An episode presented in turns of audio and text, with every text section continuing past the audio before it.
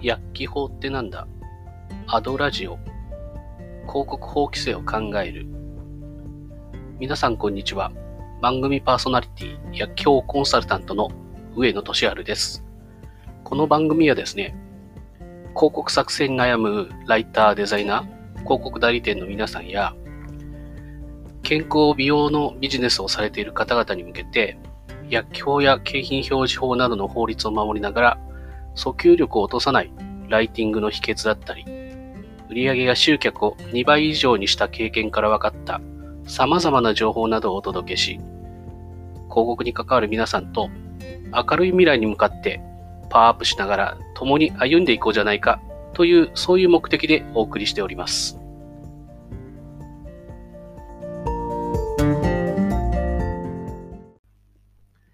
さて、今回もですね、まあ、健康食品の、まあ、違反広告を見ながら、まあ、OK、NG 表現の理解を深めていきましょうっていうところが、まあ、今回のテーマになっていきます。じゃあ早速ね、まあ、事例を見ていきますけども、まあ、高血高血圧の、まあ、予防茶の、まあ、指導事例っていうのがあります。まあ、ウェブサイトで、まあ、毎日のお茶を A 商品にするだけで、まあ、脂肪が13%減とか、血糖値を30%も低下させますとか、まあ、あたかもですね、まあ、A 商品を摂取するだけで、まあ、体脂肪の減少や、まあ、血糖値の低下等の、まあ、効果がありますよ、みたいなところがあるんですけども、まあ、これはですね、やっぱりあの、体の変化を暗示するような表現なので、まあ、薬機法の観点から言うとアウトっていうところになります。さらにですね、これですね、まあ、あのウェブサイト以外でも、まあ、ダイレクトメールですね、まあ、メールで、まあ、同じような内容をね、送って、で、プラス血糖値だけじゃないみたいな、まあ、癌にもすごいみたいな効果がありますよ、みたいなこと書いて送ってます。で、これもですね、まあ、表示の、まあ、ある意味、こう、癌にいいとかね、血糖値を下げるという、まあ、ある意味、効果がね、根拠として示せなかったので、まあ、健康増進法というところで、まあ、古代広告なので、まあ、アウトですよっていう、まあ、指導命令が出ました。次にですね、まあ、健康の、健康用の、まあ、食用油ですね、の指導事例になります。まあ、ウェブサイトになりますけども、まあ、食用油という、まあ、この A 商品を取るだけで、まあ、コレステロールが低下、シワ予防というような表現をしていました。まあ、ある意味ですね、どこの商品もやるんですけども、まあ、他の商品では まあそうですね、あの、健康には悪いですよって言いながらも、うちの商品を取るだけで治っちゃいますよみたいな表現はもう大体アウトになります。まあ、それとですね、やっぱりこれはね、根拠っていうのは、あの、示せなかったっていうところがありますんで、まあ、ある意味こう、表記通りの効果が得られなかったということで、まあ、健康増進法の、まあ、古代広告で、まあ、アウトっていうところになりますね。で、次にですね、糖尿病糖尿病の、ま予防サプリというのの、ま指導事例なんですが、まあ、これもウェブサイトですけども、まあ、血糖値、生活習慣病が気になる方とかね、あと立証試験のみとかね、あと A という商品は、ま糖尿病をはじめ、まあ、生活習慣病の大体の部分をに効果がありますみたいなのが書いてます。まあ、薬局的にはですね、まず病名っていうのがアウトですね。あとやっぱり治療効果があるっていうところも NG です。で、これもやっぱサプリを取るだけでっていう表現があるんで、これもアウト。と、あとはもう、あれですね、やっぱり、こういう時でですね、まあ、あの、勧告という形でですね、大体あの、こういう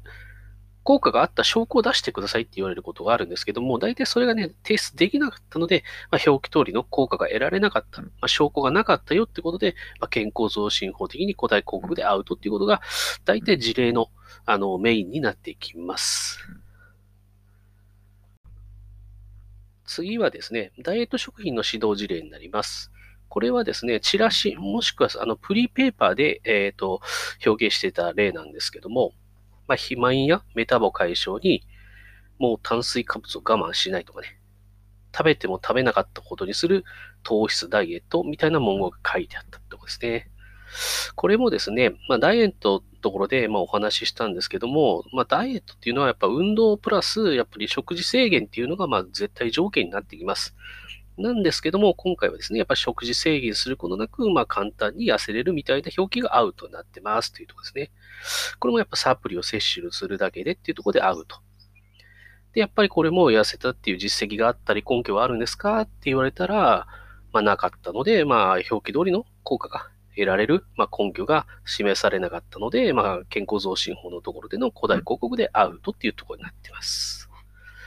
ま、次がですね、健康飲料のま指導事例になります。これ、ウェーブサイトです。で、まあ、その中の表記の中で、病者用食品っていうのがですね、まあ、要は病気の人専用食品みたいな記載があったんですね。で、それでですね、まあ、消費者庁の認可を得た特別用途食品の一つである病者用食品っていうのが、まあ、あたかもね、あるかのような、こう、表示をしてたんですね。で、実際にいろいろ調べていくと、まあ、認可はされていなかった食品だったってことで、まあ、ここら辺も、まあ、健康増進法のところでアウトですよってところになります。あとはですね、まあ、またサプリの事例になっていくんですけども、まあ、これはですね、筋肉増強的な感じです。まあ、ウェーブサイトなんですけども、まあ、減量運動嫌いでも細マッチョな肉体にとかね。あと、1日3、4粒で自慢のマッチョ体型にとかね。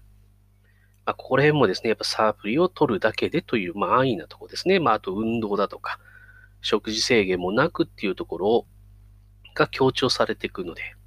で、誰でも簡単に引き,、ま、引き締まった体に変貌するみたいなこと書いてあるんですけど、まあこれもですね、やっぱりこう、体がこう変容するっていう書き方なんで薬機法的に合うと。あとこれも実際根拠を示してくださいっていうふうに勧告された時にやっぱ提出ができなかった。まあ、表記通りの効果が得られる根拠が示せなかったっていうことで、まあ、健康増進法的にはアウトっていうことになっております。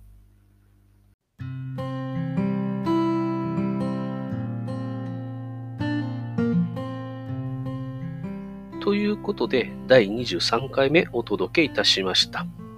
まあ、このようにですね、事例でね、こう、健康増進法の NG 部分をね、見ていくことで、まあ、かなりね、理解がね、できたかなと思います。まあ、大体パターンは一緒です。これだけ摂取するだけで体に変化が起こりますなんてことを書いていれば、基本的に違法広告だと思っておいてください。なので、まあ、いろんなね、チラシとか反則物みたいな広告をね、まあ、自らね、いろいろこう添削してみると、まあ、もっともっとね、知識っていうのは深まりますので、やってみてください。まあ、今回も聞いていただいてありがとうございます。